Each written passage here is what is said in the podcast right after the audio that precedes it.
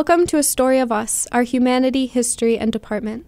This podcast is produced entirely by the graduate students at The Ohio State University's Department of Anthropology and in collaboration with the American Anthropological Association. I am Mackie O'Hara, and I'm reprising my role as host for a special bonus episode with one of my colleagues, Dr. Lucas Delezene. Dr. Delezene is here in our department to give a talk about his work with the teeth of a new hominid species, Homo naledi, and he's agreed to talk to us on the podcast for a bit, a little bit before the talk. So, welcome. Thanks for having me. Thanks for coming. We're really happy to have you. Let's start with one of my favorite questions. What kind of anthropologist are you, and how did you become an anthropologist? Sure. So I, I, wear many anthropological hats, if you will. So I am a paleoanthropologist, which means that I focus my research on understanding human origins, so the distant past. And I'm also a dental anthropologist, which means that I mostly focus on how our teeth have evolved and what our teeth tell us about our story as a species. And how I became an anthropologist? I entered college thinking I was going to be uh, a veterinarian because I grew up on a farm and I loved farm animals.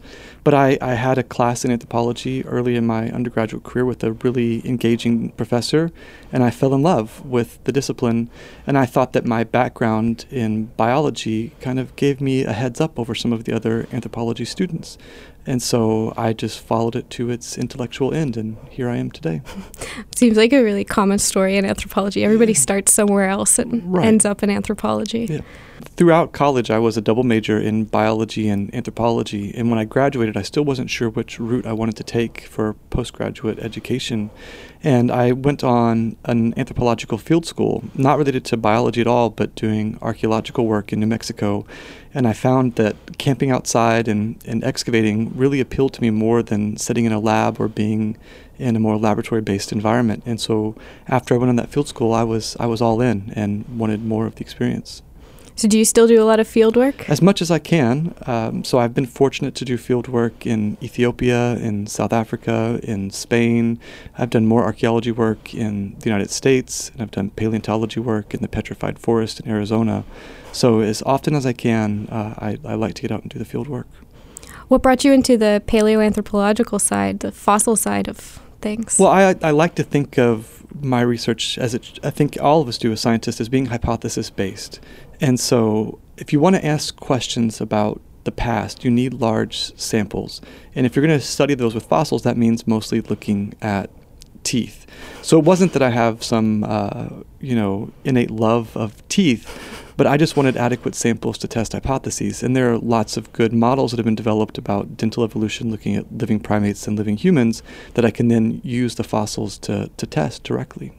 I think we mentioned in our last series, teeth are one of the hardest substances in the human body and they preserve really nicely. So right. we have teeth from different species all around the world. That's and correct. actually, this leads us into your work pretty nicely with the teeth of Homo naledi. So you want to give us an overview of what Homo naledi is and how you got involved and okay. what the teeth are doing? Sure. So Homo naledi is a, a relatively recently named species of human relative. The fossils uh, were first discovered in 2013 in a, a, cave in South Africa called Rising Star. And based upon the fossils were pulled from this cave, we named a new species in 2015. So, barely more than a year ago, we erected a new species name.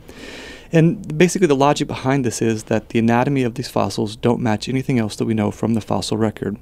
My previous experience was working on another extinct species known as Australopithecus afarensis, which is characterized by the Lucy skeleton that maybe some of the people listening to this podcast know.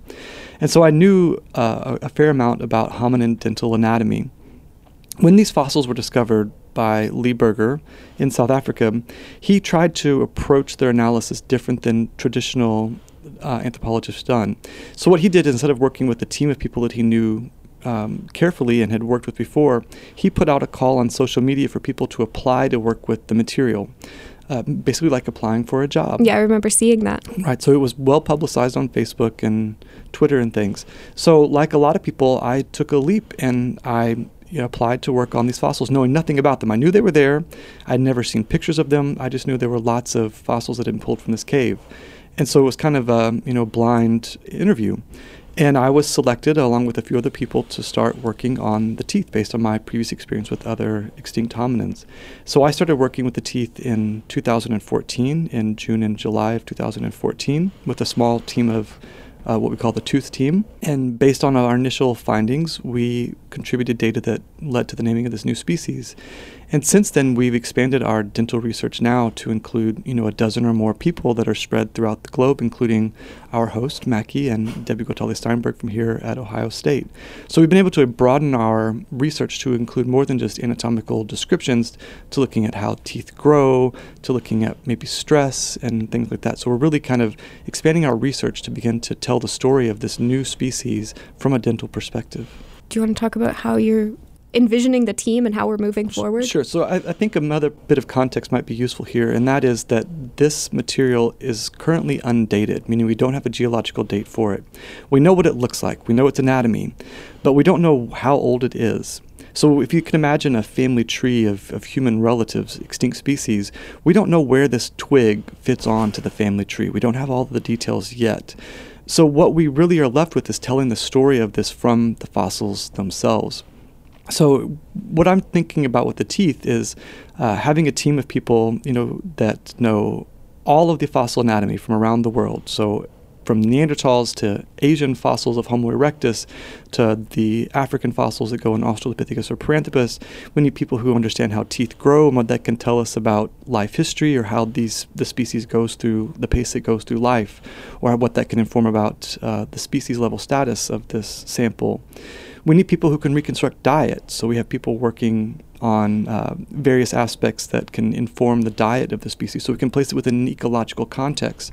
So that way, once we have the date for the assemblage, we can again attach this twig to the rest of the family tree and start to say, is Homo naledi what you would expect for a species of this age, or is it bizarre? And we know from other places around the globe and other recent discoveries that the human family tree is really diverse and there are some odd species out there that you know are unexpected that you wouldn't have hypothesized that exist until someone actually found them. Definitely. So that's how i envision it it's just a, a broad you know approach to studying the teeth. What does it look like so far well, so the species is named Homo naledi, and based on that name, we think it belongs with a group of species that includes our own species, Homo sapiens. So it's part of this group, a genus Homo. And the dental anatomy confirms that it does not have the traits that we see in early hominins like Australopithecus. It doesn't have these Australopithecus traits. It doesn't have the weird traits you see in our big megadont uh, cousins, Paranthropus. It certainly does not have the teeth of a modern human, though, that's for sure. So it's not a modern human. And one of the hypotheses that not our team but others have put forward is that this is a, an already known species, something called Homo erectus. Based upon the dental anatomy, it does not look like Homo erectus.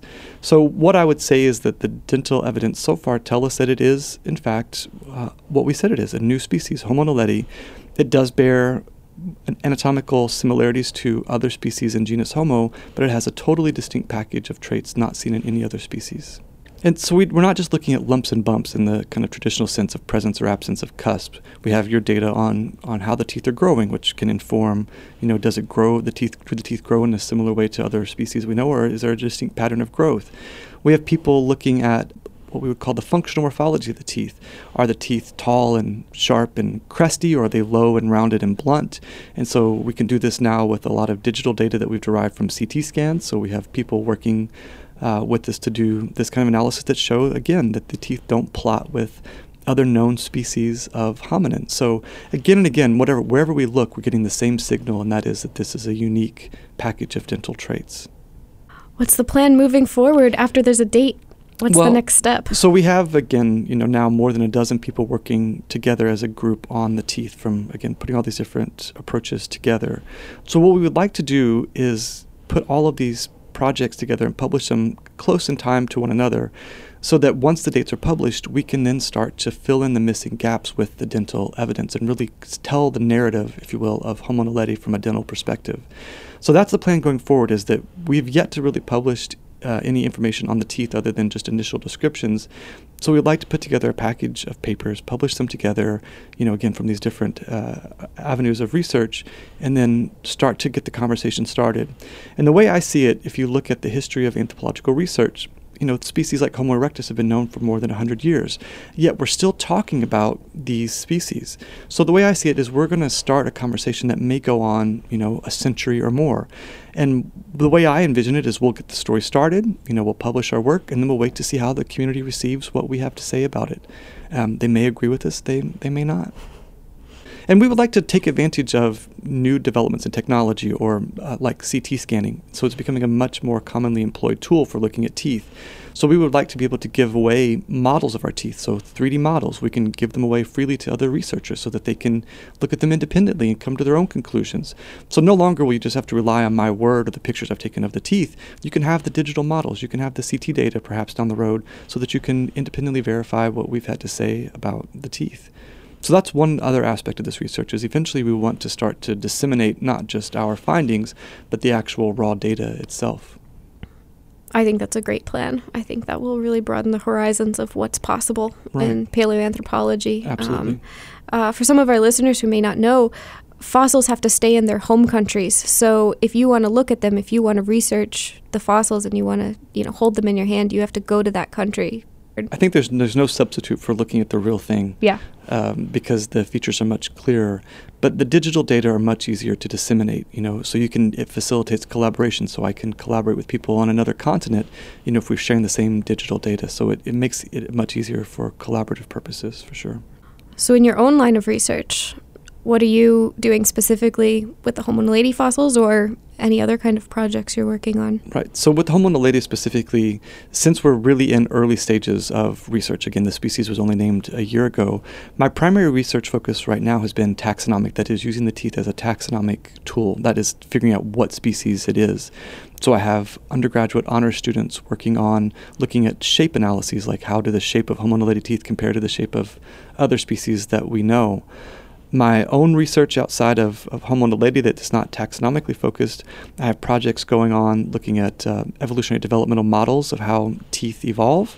So that is taking data from how we know teeth grow um, in model organisms and applying them to understanding how teeth have changed on an evolutionary scale. So I have uh, projects ongoing with that. I'm involved in something called dental microwear research, where we look at how teeth are affected by chewing and how as you chew you're slowly wearing down your teeth because there are little particles that abrade your teeth as you chew or as you use your tooth for other functions uh, as well. And so we can use these to reconstruct certain aspects of diet in the past. So I have projects ongoing that look at how the front teeth, the incisors and the canines were used by our distant ancestors. Uh, what else? I have projects going on looking at how the mandible has evolved, so the lower jaw, how humans have evolved a chin, testing models of chin evolution. Uh, so lots of different projects going on right now. Sounds very busy. Yeah, uh, it's it's a hectic time, but good. But good. That's productive. Yes. You talked a little bit about fieldwork at the beginning of our talk, and I was wondering, as we kind of wind down our podcast episode, if you would give some advice for people who are deciding whether they want to be anthropologists or what kind of anthropologist to be, what would you say to aspiring anthropologists? Well, I would say early in your career, take some chances because you don't have to settle into a routine whenever you're a first semester graduate student or a late you know, career undergraduate. Go to the field if you can, even if that means going to a field school. If you have the financial means to do so, go to the field school. Uh, there are lots of field schools run throughout Africa in related to human origins, or there are field projects you can get on in, in North America that may not be related directly to anthropology, but you can go look for fossils um, in older deposits here in, in North America. Get your hands dirty. That said, you don't have to be a field anthropologist. There are lots of ways to be an anthropologist these days uh, in biological anthropology. You can do a lot of, as we said, analyses with digital data. So learn how to use digital data as a tool for understanding the past. So take some shots early in your career and find where you fit, and then follow your passion. That's that's what I would say.